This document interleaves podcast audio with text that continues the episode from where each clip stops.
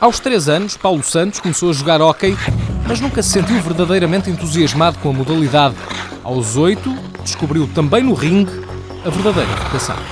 Eu praticava dois esportes e ocupava-me imenso tempo, às vezes até convergiam os horários, e então tive que optar por uma delas e com a ajuda dos meus pais decidi escolher a patinagem artística.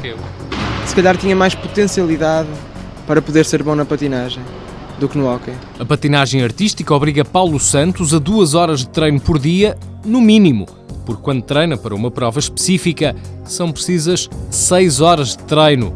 Não é fácil para um estudante que ainda não tem carta de condução. Sim, um pouco, mas não, não acho que seja muito significativo. Porque, por exemplo, duas horas diárias não me tira assim tanto tempo de estudo.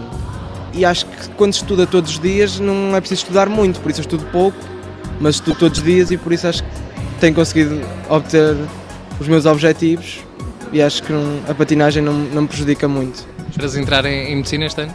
Sim, uh, acho que é possível, mas ainda não sei, vai depender das notas dos exames. Paulo Santos espera entrar na Faculdade de Medicina, mas mantém a ambição de conseguir mais títulos na patinagem artística. O meu objetivo é continuar a participar nos campeonatos internacionais, porque agora já sou sénior e é mais complicado poder ser internacional e gostava de vencer no escalão de séniores, que é uma coisa que ainda não consegui, o campeonato europeu. Paulo Santos faz apenas solo dance, uma categoria de patinagem artística muito exigente. As características mais importantes são uma boa resistência, flexibilidade e otimismo, confiança, que é uma coisa muito importante no solo dance, transmitir confiança enquanto se patina e o resto ganha-se com trabalho. A medalha de prata no Campeonato do Mundo de Taiwan é a peça mais valiosa da estante de troféus de Paulo Santos.